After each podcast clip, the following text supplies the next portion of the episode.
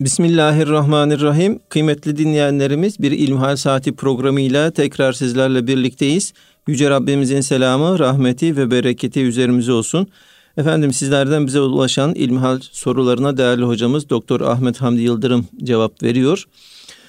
Muhterem hocam Zilhicce ayına girdik. Hacı adayları için haç gününe, diğer Müslümanlar için de Kurban Bayramı'na çok yaklaşıldı.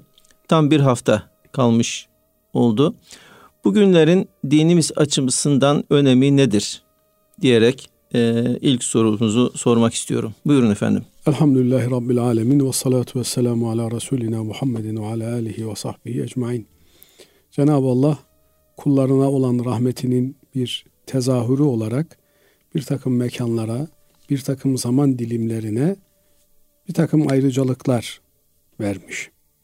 Şöyle ki mekanlar içerisinde Mekke-i Mükerreme, Medine-i Münevvere e, zamanıyla paralel düştüğünde Arafat, Arafat Vakfesi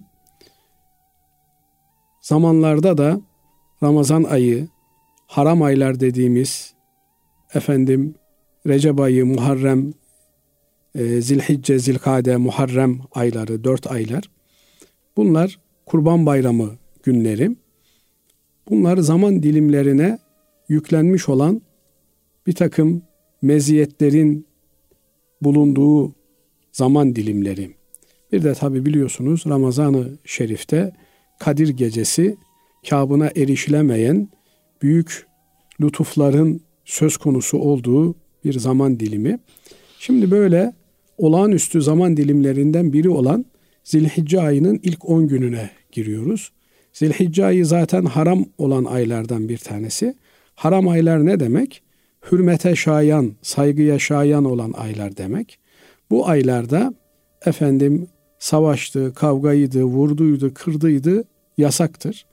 Bu e, dini mübini İslam gelmeden önce de Arap toplumunda saygınlığı bilinen aylardır.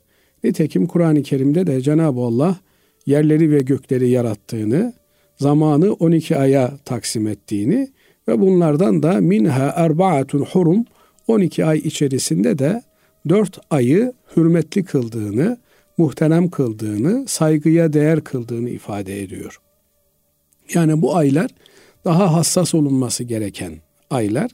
Bu aylarda vurmaktan, kırmaktan, kötü söz söylemekten senenin her mevsimi uzak durmak lazım ama özellikle de bu aylarda daha bir hassas olunması lazım geliyor. Nitekim e, bu aylar tabii olarak, doğal olarak sulh ayları olarak da biliniyor. Yani bir yerde bir savaş, bir dövüş vesaire varsa bu aylar geldiğinde silahlar bir kenara çekilir. Burada insanların rahatça ibadetlerini yapabilmeleri için bir ateşkes söz konusu olurdu eskiden. Bu yönüyle Zilhicce ayı bu aylardan bir tanesi.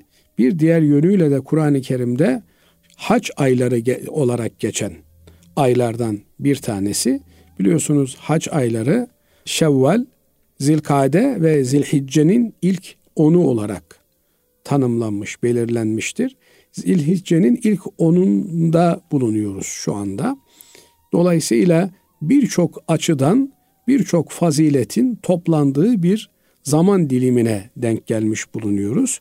Hz. Peygamber sallallahu aleyhi ve sellem Efendimiz bu aylarda e, daha ileri düzeyde ibadet yoğun bir hayat yaşardı.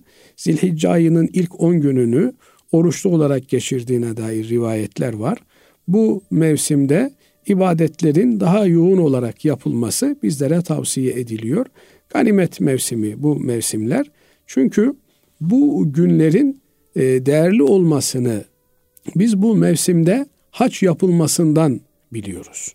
Şimdi e, kafile kafile hacılarımız efendim Mekke-i Mükerreme'ye doğru gidiyorlar. Artık e, hacca sayılı günler kaldı. Birkaç gün sonra terviye günü dediğimiz artık e, Zilhicce'nin 8'i hacılar yavaş yavaş Mina'ya çıkmaya başlayacaklar. 9'u Arafe günü artık Arafat Dağı'nda vakfe yapacaklar ve 10. günü de Zilhicce'nin bayram Kurban Bayramı, kurbanlar kesilecek, şeytan taşlanacak. Böylelikle hacılarımızın hac ibadeti büyük bir oranda tamamlanmış olacak. Artık Arafat Vakfesi ile hacı ünvanını almış olacaklar. E, dolayısıyla onlar orada e, özel bir mekanda, mübarek bir mekanda bu atmosferi yaşarken gerideki Müslümanlar da onların o heyecanına tanıklık etmek üzere gün be gün tempolarını artırarak, heyecanlarını, şevklerini artırarak onların hissiyatına ortak olacaklar ve bu günlerin manevi atmosferinden de istifade edecekler. Biliyorsunuz e, hac e, ibadeti muazzam bir ibadet. Bütün Müslümanların bir araya geldiği ve senelik adeta Müslümanların kongresinin inşa edildiği bir mevsim. Burada e, hac ibadetini yerine gelen, getiren hacılar aynı zamanda yapmış oldukları haccın türüne göre de kurban ibadetini Mina'da yerine getiriyorlar. Haçta olmayan, hali vakti yerinde olan Müslümanlar da bulundukları yerlerde kurbanlar kesiyorlar. Kurban da başlı başına çok büyük manalar ifade eden bir ibadettir. İbrahim Aleyhisselam'ın Allah'a teslimiyetinin, oğlu İsmail'in Allah'a teslimiyetinin simgeleştiği bir ibadettir. Dolayısıyla kurban Allah'a tam teslimiyetin ifade edildiği muazzam bir ibadettir. Ee, kurban bayramından yani e, Zilhicce'nin onundan önce Arafa günü yine duaların kabul olduğu Arafat'ta hacıların vakfeye durduğu bir mevsimdir. Bu e, Arafat vakfesi ile ilgili sahabe-i kiram efendilerimizden ondan sonra gelen tabi'in neslinden şöyle rivayetler biliyoruz. Bizler yıl boyunca Cenab-ı Allah'a karşı yapacağımız duaları biriktirir ve bunları Arafa vakfesi Arafat Dağı'ndaki vakfeye denk gelen gün Arafe günü yapardık diyorlar. Dolayısıyla Müslümanlar elbette Cenab-ı Allah'a her daim ibadetlerini, dualarını yapacaklar. Ama bu duaların ayrıca toptan Cenab-ı Allah'a arz edildiği Arafe günü bir ganimet olarak da değerlendirilmeli. Şöyle ki e, Müslümanlar e, Arafa vakfiyesi yapıldığında evlerinde özellikle de ikindi namazından sonra seccadenin üzerinde veya bulundukları yerde, mescitte Cenab-ı Allah'a iltica etmeliler, dua etmeliler, kendileri için dua etmeliler, çoluk çocukları için dua etmeliler, bütün Müslümanlar için dua etmeliler. Böylelikle de bu mevsimin e, ruhaniyetinden istifade etmeye çalışmalılar. Bir diğer mesele de biliyorsunuz teşrik tekbirleri dediğimiz adeta kurbanı bir gün önceden karşılama anlamına gelen biliyorsunuz teşrik tekbirleri e, vacip olarak farz namazların sonunda getirdiğimiz tekbirlerdir. Bu tekbirler farz namazdan sonra selam verdikten sonra Allahu Ekber, Allahu Ekber, La ilahe illallahu, Allahu Ekber, Allahu Ekber ve lillahil hamd şeklinde yerine getirilir. Arafe günü sabah namazıyla başlar. E, Arafe günü bir, bayramın birinci, ikinci, üçüncü günü, dört gün beş vakit namazda efendim 20 vakit, dördüncü günde yani Kurban Bayramı'nın dördüncü günü de ikindi namazıyla beraber son bilecek şekilde 23 vakit farz namazlardan sonra e, teşrik tekbiri getiririz. Teşrik tekbirleriyle e, biliyorsunuz haccın en önemli zikri telbiyedir. Telbiye Lebbeyk Allahümme lebbeyk, lebbeyke la şerike leke lebbeyk, innel hamde ve ni'mete leke vel mülk la şerike lek nidalarıyla bütün e, hac menasiki e, bölgelerinde hacıların e, sesleri duyulur. E, ama şeytanla ilk taş atıldıktan sonra artık e, telbiye bırakılır. Ondan sonra teşrik tekbirleri getirilmeye başlanır. Haçta olmayan Müslümanlar da Arafe günü sabah namazıyla beraber sabah namazını kıldıktan sonra farzını eda ettikten sonra teşrik tekbirleri getirirler. Bu yönüyle de bu 10 günün ayrı bir özelliği vardır. Bayram günleri dediğimiz teşrik tekbirlerinin de içerisinde bulunduğu teşrik günleri, eyyamı teşrik derler bunlara Arapçada. Ayrıca duaların kabul olduğu, ibadetlerin yoğun olduğu, e, yoğun olarak yapıldığı mevsimlerdir. Bunlardan da istifade etmek lazım. Yani bu günleri artık bu günlerin içinde bulunuyoruz. Önümüzde bir hafta gibi kısa bir zaman kaldı. Efendim e, kurban bayramına kurbanlarımızı keseceğiz. Bol bol tesbihatla meşgul olup, istiğfarla meşgul olup, efendim e, nefis muhasebesi yapmakla meşgul olup, namazlarımızla, o, oruçlarımızla meşgul olup, bugünlerde olabildiğince e, oruç tutmaya da gayret ederek bu günleri değerlendirmeye, bu günlerden istifade etmeye çalışmalıyız. Allah razı olsun kıymetli hocam. Çok teşekkür ediyoruz.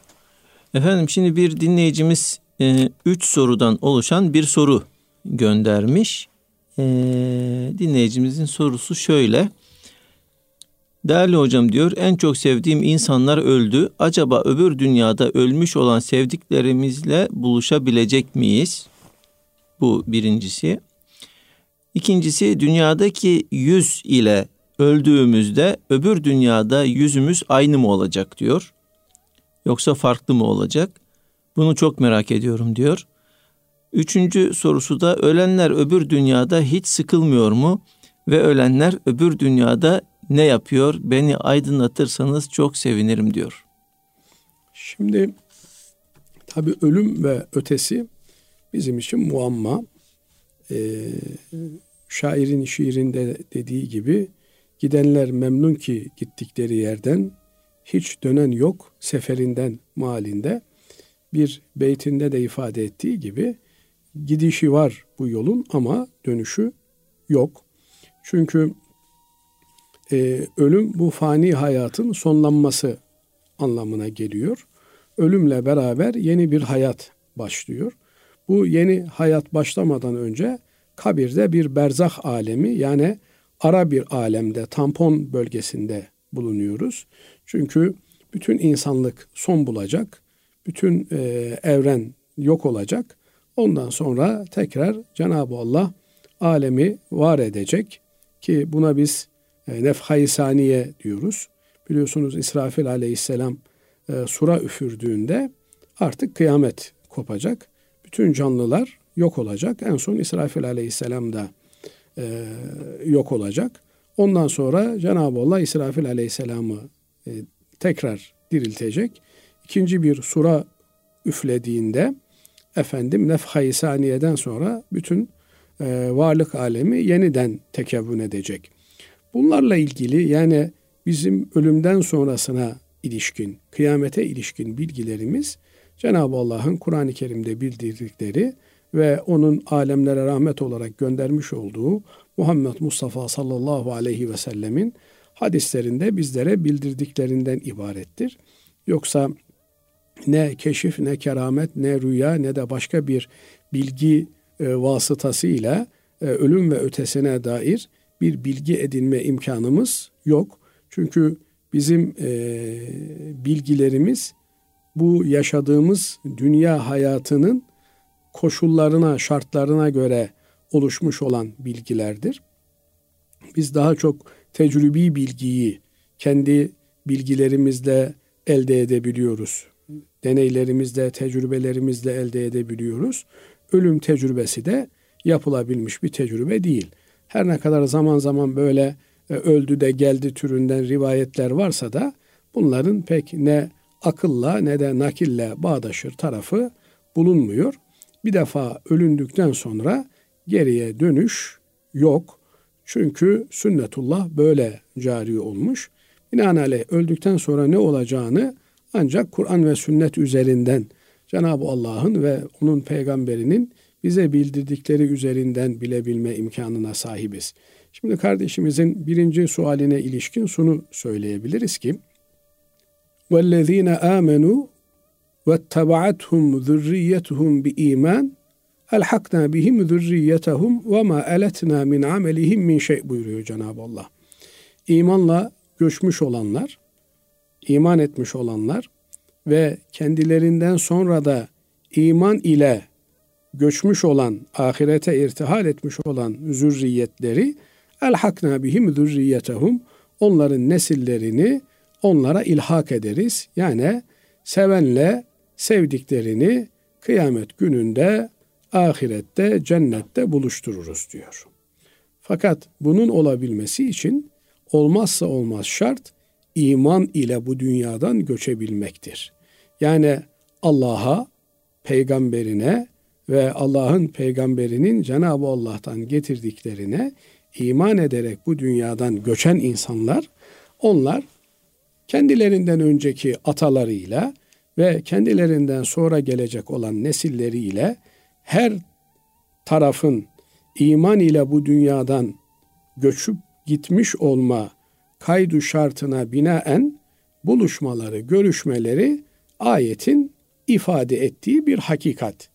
Binaenaleyh eğer iman ile bu dünyadan yakamızı kurtarabilirsek ki inşallah Cenab-ı Allah hepimize bunu nasip müyesser eder. İnşallah. Nitekim Peygamber Efendilerimiz de e, teveffeni muslimen ve elhikni bis salihin diye dua etmişler.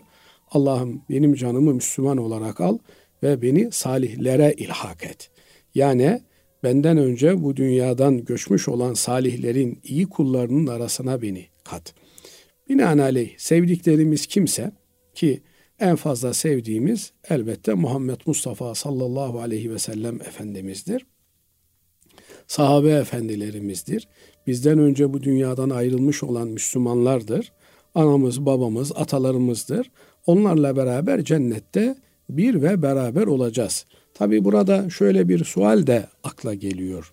Biz onlarla bir ve beraber olacağız ama yaptığımız amellere baktığımızda, dini hayatımıza baktığımızda onlarla aramızda fersah fersah farklar bulunuyor.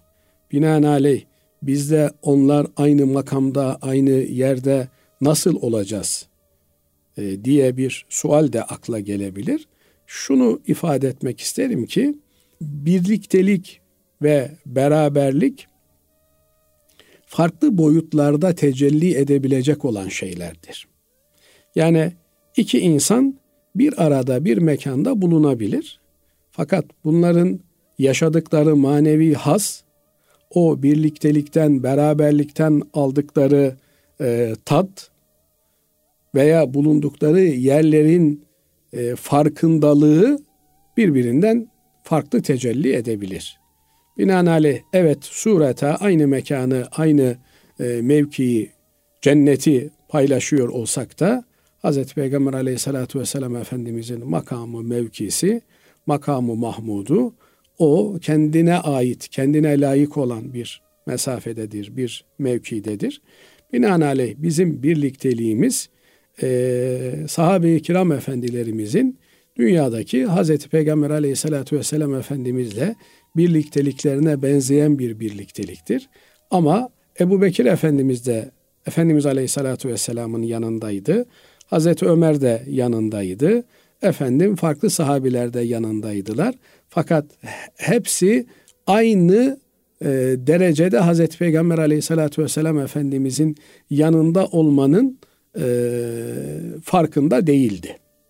Binaenaleyh oradaki birliktelik de kendi içerisinde farklı tecellilere mazhar olacak ama e, şurası ayeti kerimenin bize bir müjdesi ki imanla bu ahiret bu dünyadan göçüp ahirete ulaşabilirsek biz ve imanla göçmüş olan bizden önceki atalarımız, bizden sonra gelecek olan nesiller bir araya geleceğiz. Bazen Efendimiz Aleyhisselatü Vesselam'ın Fatıma anamıza hitaben e, babana güvenme ifadesini e, bazı kimseler yanlış anlayabiliyorlar.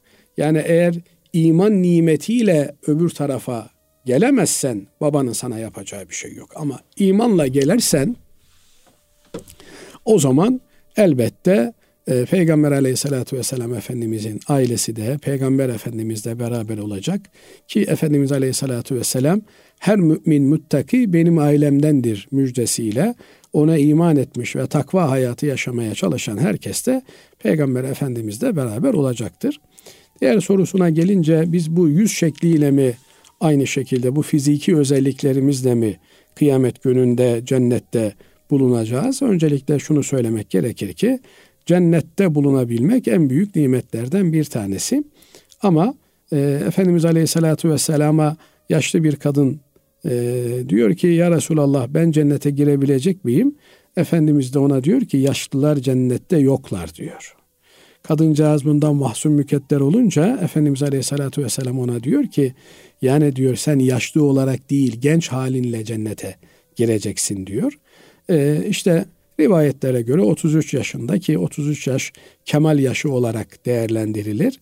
Yani 30'lu yaşlarında veya delikanlılık çağında en güzel surette, en güzel şekilde Cenab-ı Allah insan oğlunu tekrar ahiret hayatına mütenasip, cennet hayatına mütenasip bir şekilde yaratacak.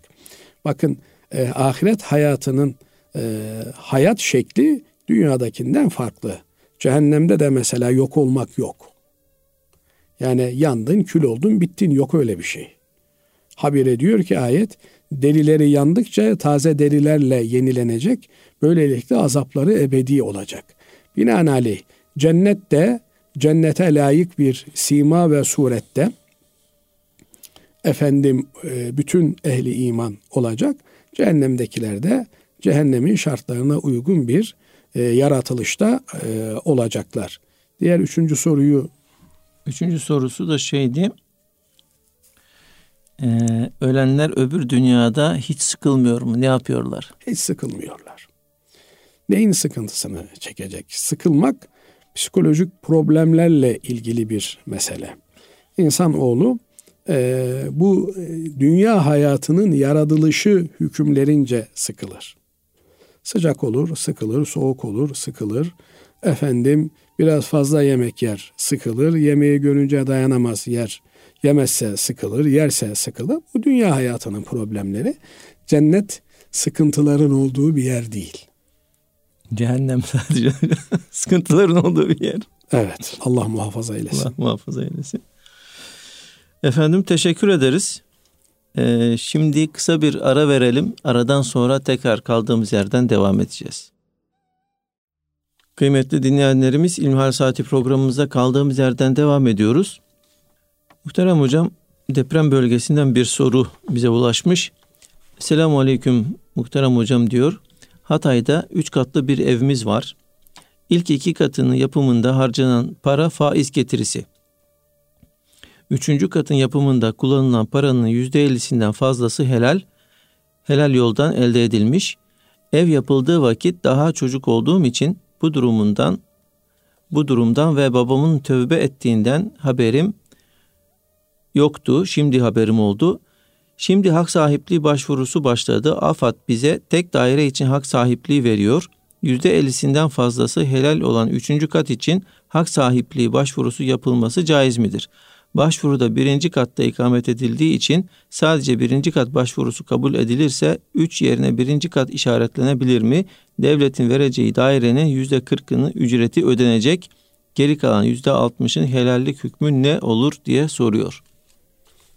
Şimdi tabii faizi Cenab-ı Allah haram kılmış. Faizi almak da haram, vermek de haram. Binaenaleyh faiz de bir Müslümanın işi olmaz.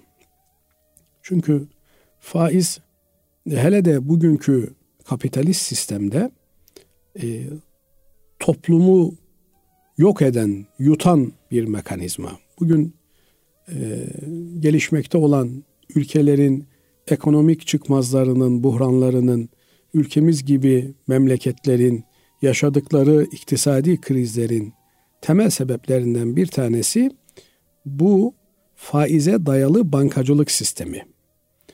Binaenaleyh faizin neresinde olursanız olun, faizin eksisinde de olsanız, artısında da olsanız, böyle bir sistemin içerisinde yaptığınız muamelelerden toplum zarar görecektir.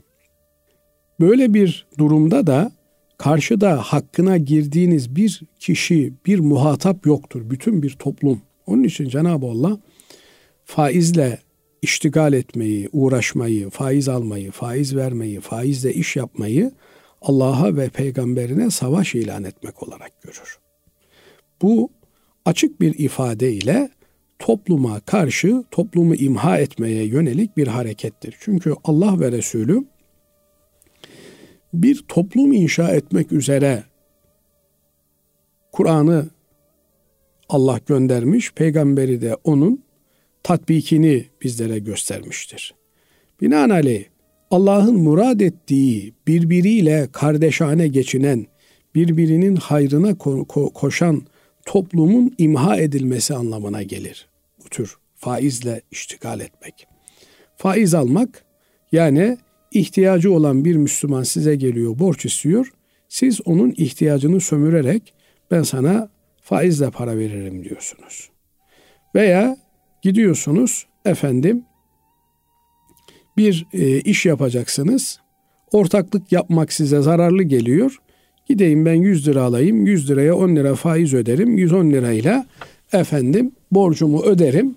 Ama ortaklık yapsam %50 %50 bölüşmem lazım diye şeytanın kandırmacasıyla bir iş yapılıyor. Bunlar toplumu, toplumun dinamiklerini imha etme faaliyetleridir.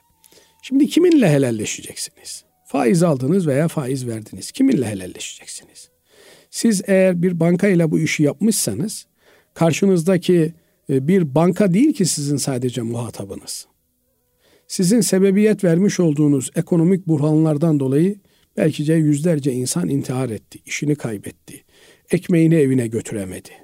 Ha bugün efendim faizi düşürelim çözüm olur mu? Faizi sıfırlasanız da, faizi sıfırlasanız da bu bir çözüm olmaz. Bu faizli sistemi imha etmediğiniz sürece faizi eksiye de indirseniz işte Batı'da bazı ülkelerde eksi faiz var. İşte İsviçre bankalarda, İsviçre bankalarına 100 dolar yatırıyorsunuz. Bir sene sonra size 99.90 dolar veriyor. Eksi veriyor yani. Bu çözüm mü? Bu da çözüm değil. Peki ne yapmak lazım? Böyle bir işlemi yapmış biri. Öncelikle istiğfar etmek lazım. Eğer e, 100 lira vermiş 110 lira 10 lira faiz olarak almışsa o aldığı fazla parayı da fakir fukaraya tasadduk etmek lazım. Bu kardeşimiz işte bir ev yapmış. Ev insanın asli ihtiyaçlarından. Ee, bir eve sahip olabilmek için eğer Müslümanlar kendisine kredi vermiyorlarsa o zaman katılım bankaları dediğimiz bankalardan murabaha usulü bir borçlanmaya girebilir.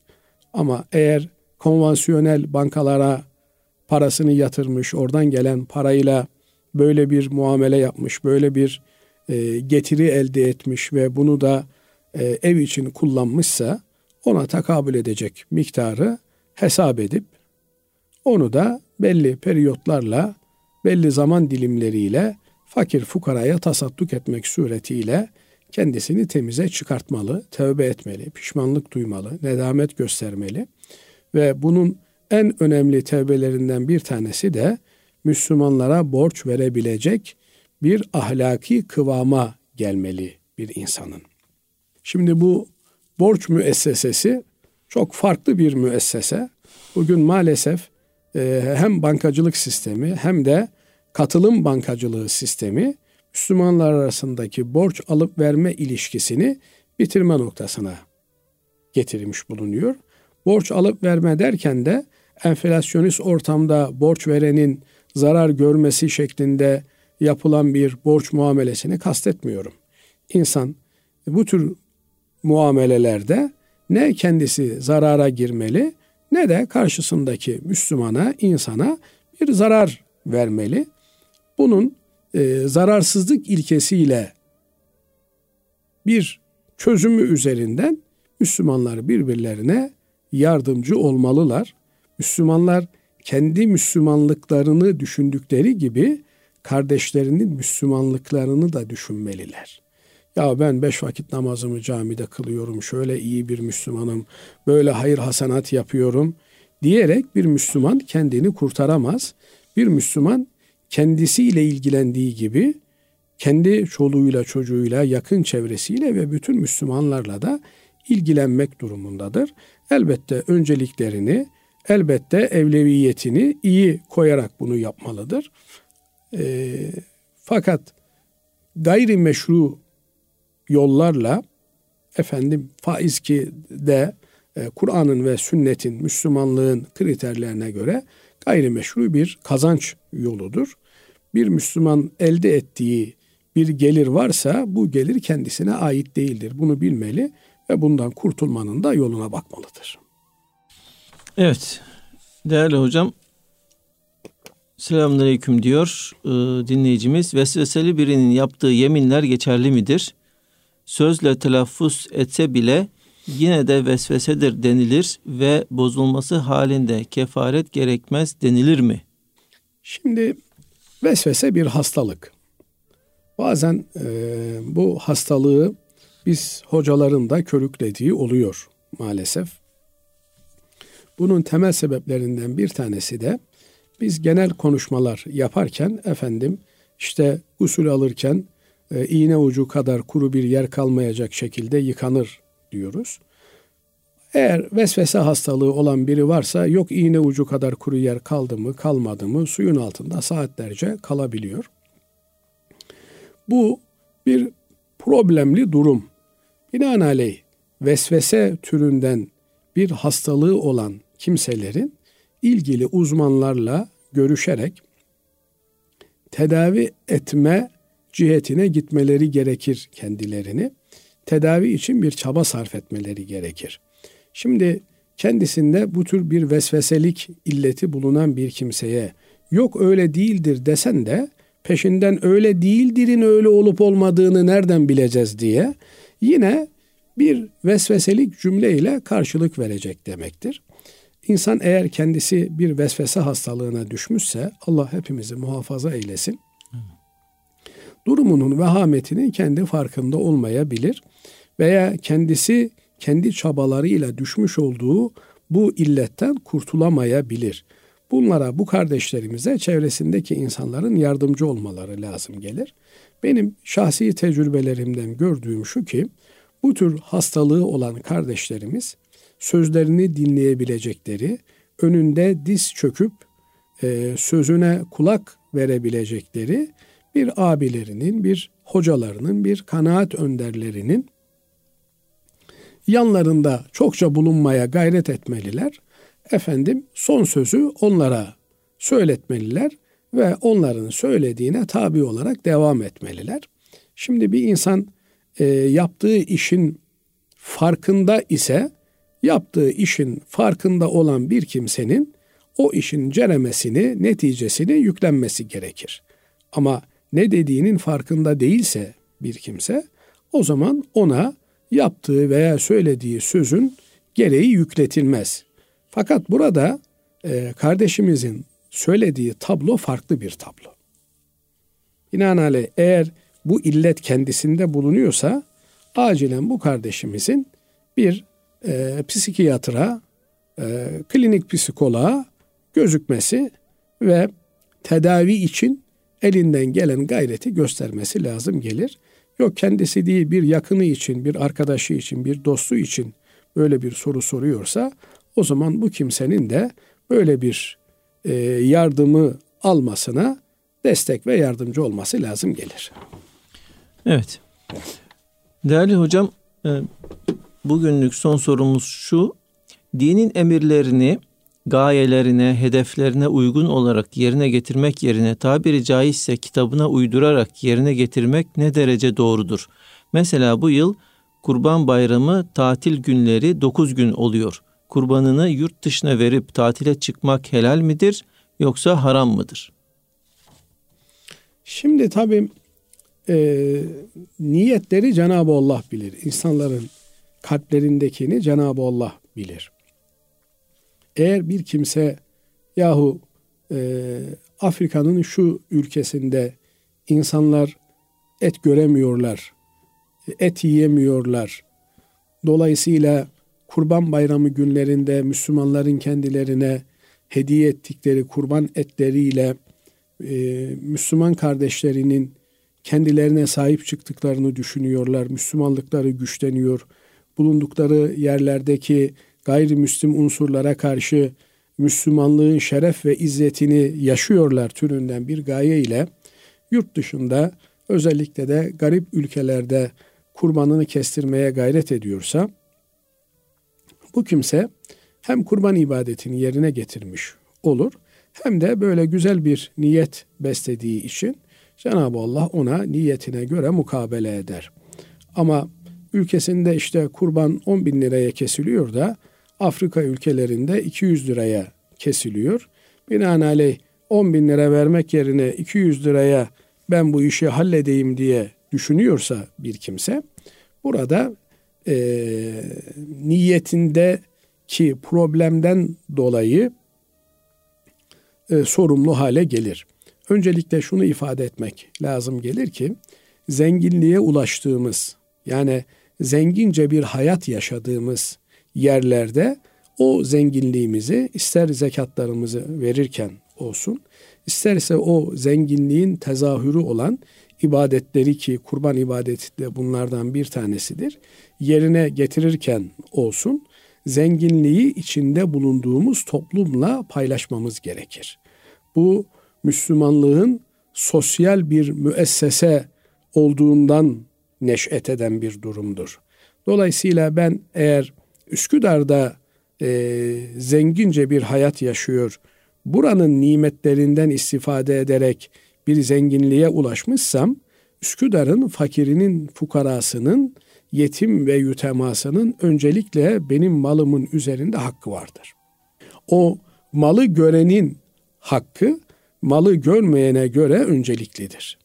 Yani efendim Afrika'nın bilmem hangi bölgesindeki insan benim bindiğim arabayı görmüyor. Benim fabrikamın dumanını görmüyor. Efendim e, benim yaşadığım zenginliği görmüyor. Dolayısıyla benim ilk muhatabım e, muhatap olduğum fakir fukaradır. Benim semtimde yaşayan insanlardır. Kurbanda da böyledir. Benim kurbanımdan öncelikle efendim benim semtimde yaşayan insanların istifade etmeleri, e, onlarla beraber, kolu komşuyla, akrabayla beraber yemem, bölgemdeki fakirlere de e, oradan bir pay ulaştırmaya gayret etmemdir.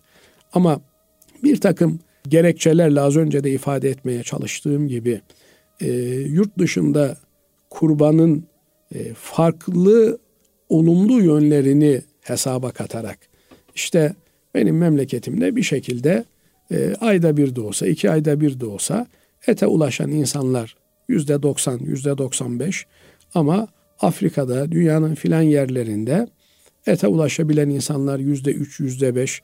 Kurban sayesinde bu sayı biraz daha yükseliyor. Dolayısıyla ben Türkiye'de bir tane keseceğime Afrika'da üç tane keserim, beş tane keserim türünden bir düşünceyle hareket ediyorsa bir Müslüman o niyetiyle Cenab-ı Allah katında e, mükafatlandırılır. Ama ülkesindeki kendi e, coğrafyasındaki e, sorumluluklarından da kurtulmuş olmaz. Ama ben bir şekilde kurban ibadetini yurt dışında ucuza hallederim, kalanla da tatil yaparım türünden bir modun içerisindeyse o da niyetine göre Cenab-ı Allah'a hesabını verecektir. Biz kimsenin niyetini sorgulamakla yükümlü değiliz. Aa filan tatile gitmiş. Bak görüyor musun? Oturup da burada evinde kurban eti kesmek yerine tatil yapıyor filan türünden insanların ne yaptıklarıyla ne ettikleriyle ilgilenmek bir Müslüman olarak bize vazife değildir. Müslümanın kalitelisi kendi işine bakandır. Kendi ibadetiyle meşgul olandır. Adam eğer Fırsatını buldum ben bu vesileyle memleketime gideyim, anamı babamı ziyaret edeyim, onların duasını alayım diye bir dua e, alma niyetiyle sıla-i rahime çıkmışsa elbette o da e, bunun sevabını alacaktır. Binaenaleyh biz onun bunun ne yaptığıyla ilgilenmek yerine doğruyu, iyiyi, güzeli yapmalı ve bir de iyinin, güzelin görünür olmasına dikkat etmeliyiz. Bakın mesela e, aklıma gelmişken söyleyeyim. Hazreti Peygamber Efendimiz e, çocuk bir e, sahabe efendimize iltifat ediyor. Abdullah diyor ne iyi bir delikanlıdır. Gece namazlarına da kalkmış olsa diyor. Bak sen gece namazına kalkmıyorsun. Gece namazına kalk filan demiyor. Onun yerine diyor ki sen diyor kaliteli bir delikanlısın diyor ama gece namazı senin kalitene kalite katar diyor. Dolayısıyla insanların e, olumsuz yönlerini onların yüzlerine vurmaktansa kızım bak sen ne güzel bir kızsın, ne namuslu bir kızsın ama örtüne dikkat etsen çok daha iyi olur türünden yapıcı cümlelerle efendim birbirimize e, moral vermeye, teşvikçi olmaya çalışmalıyız. Elbette kurbanda e, kurban tatilini tatil gibi görenler var. Bir de bunu fırsat bilip işte fakire, fukaraya et yetiştirmeye, efendim yardım etmeye çalışan insanlar da var. Cenab-ı Allah bizi ümmeti Muhammed'in derdiyle dertlenenlerden eylesin. Amin. Ee, Cenab-ı Allah e, ümmeti Muhammed'in yarasına merhem olabilme imkanı lütfetsin. Böyle dua etmeliyiz. Kendimize de bütün ümmeti Muhammed'e de bu anlamda yardımcı olmaya çalışmalıyız. Allah razı olsun değerli hocam. Kıymetli dinleyenlerimiz bir İlmihal Saati programımızın böylece sonuna ermiş bulunuyoruz. Efendim hepinizi Allah'a emanet ediyoruz. Hoşçakalın.